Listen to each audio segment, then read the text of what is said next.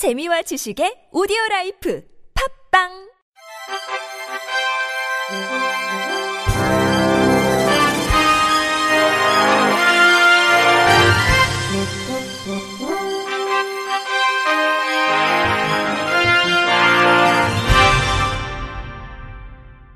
청취자 여러분 안녕하십니까? 2월 28일 화요일 KBS 뉴스입니다. 헌법재판소는 시각장애 3급의 36살 김병욱 씨를 헌법연구관부로 임명한다고 밝혔습니다.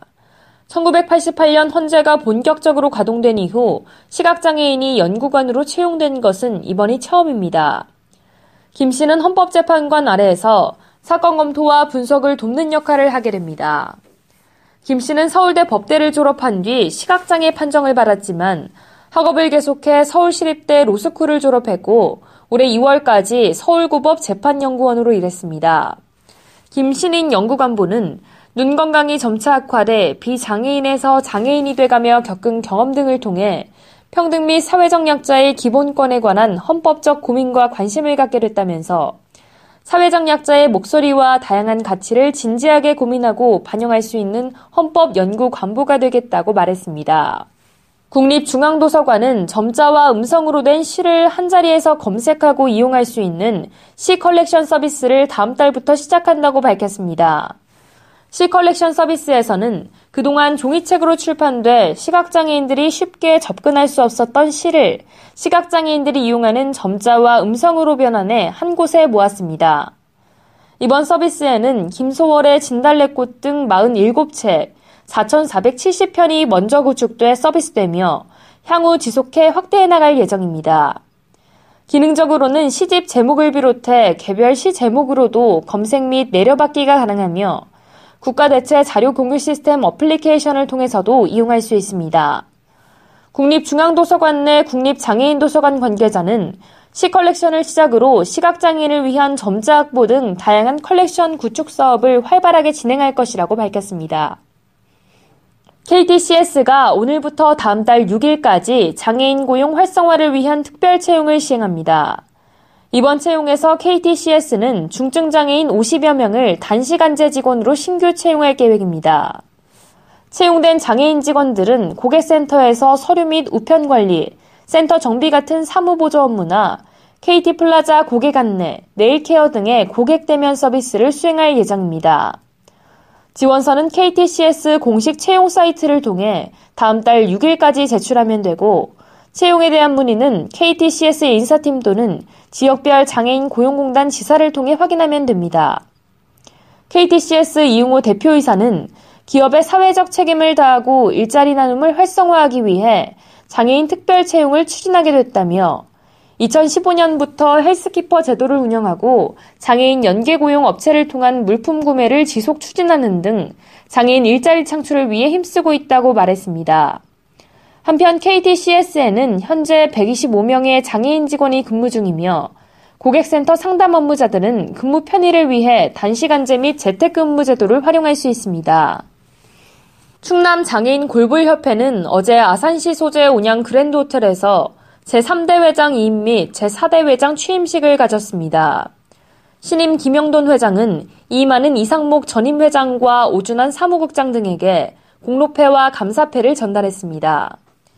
이어 백남식 대한장애인 골볼협회장과 박노철 충남 장애인체육회 사무처장이 축사를 통해 골볼의 저변 확대를 통해 체력 향상과 재활에 많은 도움이 될 수 있길 기대한다고 격려했습니다.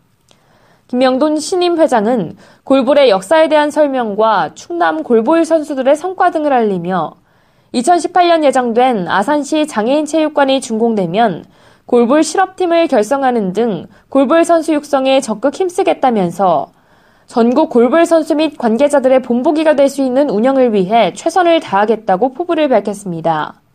부산시는 올해 교통약자 이동 편의 증진과 운영 내실화를 위해 특별교통수단 발전 방안을 시행한다고 밝혔습니다. 시는 우선 25억 원의 예산을 들여 8년에서 9년 운행한 노후 두리발 차량 50대를 상반기 중에 교체할 운영할 계획입니다. 또 미운영 차량 10대에 대해서도 예산을 확보해 운전기사 채용 후 추가 운영하기로 했으며 시 외곽 지역의 이용 대기 시간이 긴 것을 개선하기 위해 기장 해운대권, 사 강서권, 중 영도권으로 두리발 차량을 각 한 대씩 고정 배치합니다. 시는 이와 함께 상담원과의 연결 대기 시간을 단축하기 위해 모바일 앱을 개발해 신청의 편의성을 높이기로 했으며 다인승 두리발을 활용한 관광약자 시티투어 등의 다양한 사업도 검토하고 있습니다. 한편 부산시는 지난 2012년부터 전국 최초로 운영 중인 비휠체어 장애인 대상 장애인 콜택시의 운영상 문제점을 개선하기 위해 월 지원 금액과 이용 횟수를 제한하기로 했습니다. 더불어 지난해 7월부터 시행 중인 장애인 1인 이용 원칙, 목적지 외 경유 불가 원칙을 출발 도착지가 동일한 장애인 2인이 함께 이용할 수 있도록 개선할 계획입니다.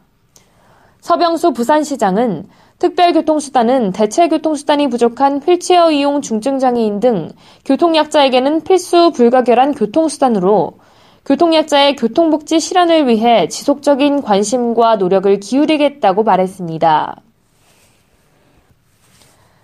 실로암 시각장애인 복지관은 지난 13일부터 18일까지 강원도 평창 알펜시아 리조트에서 2017년 시각장애인 스키 캠프를 개최했습니다.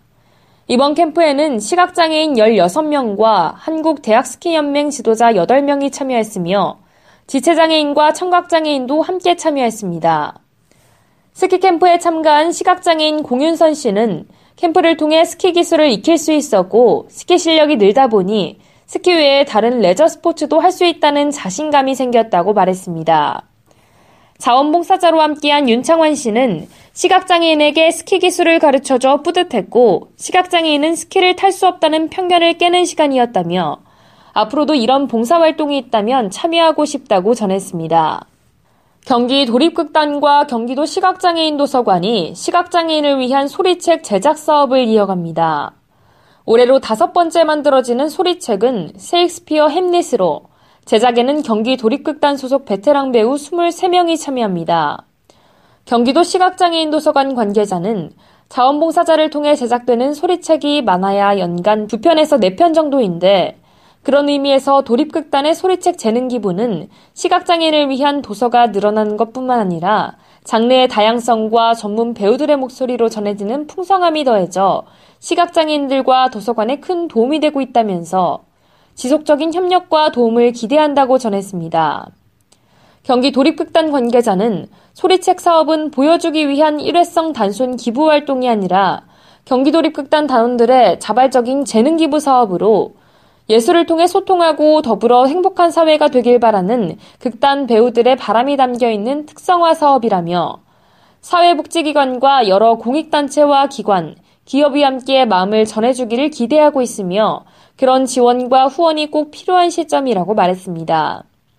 한편 경기 도립극단은 본 소리책 제작 사업을 지난 2013년부터 재능 기부로 진행해 오고 있습니다. 끝으로 날씨입니다. 내일 오후 서울과 경기도에서 비가 시작해 밤에 전국으로 확대되겠습니다. 예상 강수량은 제주도 서해 5도에서 5에서 10mm, 그 밖에 전국에서는 5mm 내외가 되겠습니다. 아침 최저 기온은 영하 3도에서 7도, 낮 최고 기온은 8도에서 14도가 되겠습니다. 모레 아침까지 평년보다 조금 높은 기온을 유지하다가 모레 낮부터 기온이 차차 떨어져 추워질 예정이니 건강 관리에 유의하시기 바랍니다. 바다의 물결은 서해 앞바다와 동해 앞바다에서 0.5에서 1.5m, 남해 앞바다에서는 0.5에서 1m로 일겠습니다. 이상으로 2월 28일 화요일 KBS 뉴스를 마칩니다. 지금까지 제작의 류창동, 진행의 주소연이었습니다. 고맙습니다. KBIC